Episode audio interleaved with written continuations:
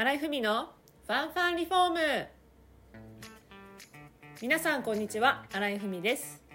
この番組は住まいやリフォームのちょっとした知識や情報をラジオ形式でお届けしています。どうぞお気軽に聞いてくださいね。最近夏みたいに暑い日が続いてますね。かと思えばいきなり気温が下がったり体が寒暖差に追いつきません。私暑がりの汗っかきで毎年この時期ぐらいから汗に悩まされています。毎朝日焼け止めを塗っても汗で流れ落ちるしメイクも汗で崩れます。どうしたらこの悩み解消されますか？詳しい方教えてください。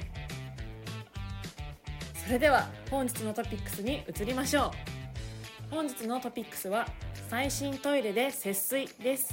お聞きください。トイレで流される水の量は家庭で使用する水の約30%と最も多くその量はお風呂よりも多いという調査結果があります。トイレは1人1日7回から8回は使うものです。1回分の量は大したことなくても塵も積もれば山となります。実際にトイレの水をもったいないと感じている人は多く何らかの節水対策をとっている家庭も多いようです。15年以上前のトイレは大便分1回に13リットルもの水を使っていました。13リットルとは家庭用のバケツで2杯近い量にもなります。最近のトイレは節水技術が進み6リットル以下が主流となりました。そのため家族の多い家庭では便器の交換だけで年間1万2000円以上の水道代の削減につながる場合もあります。トイレの節水技術はタンクレストイレにより一層進みました。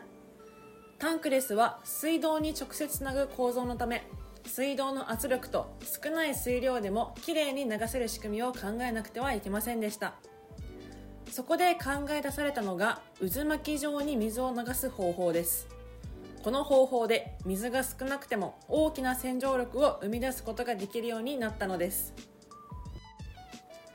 節水方法として吸水栓を絞る。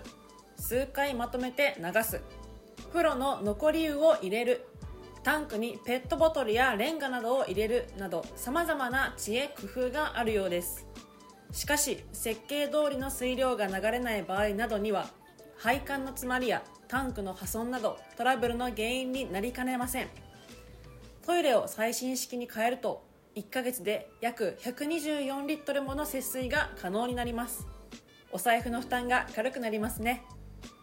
参考ソフラン宮原支店では支店リニューアルに伴い新しいトイレも展示されております。見たことがある方もまだ一度も見たことがない方もぜひ皆様一度ご来場ください。いかがでしたか？いいねコメントチャンネル登録してもらえたら嬉しいです。リフォームのご相談は0120-150-770参考ソフラン宮原支店までお気軽にご連絡くださいお得な情報がいっぱいの参考ソフランリフォーム公式 LINE のお友達登録もぜひよろしくお願いしますそれではまた See you next week! Bye!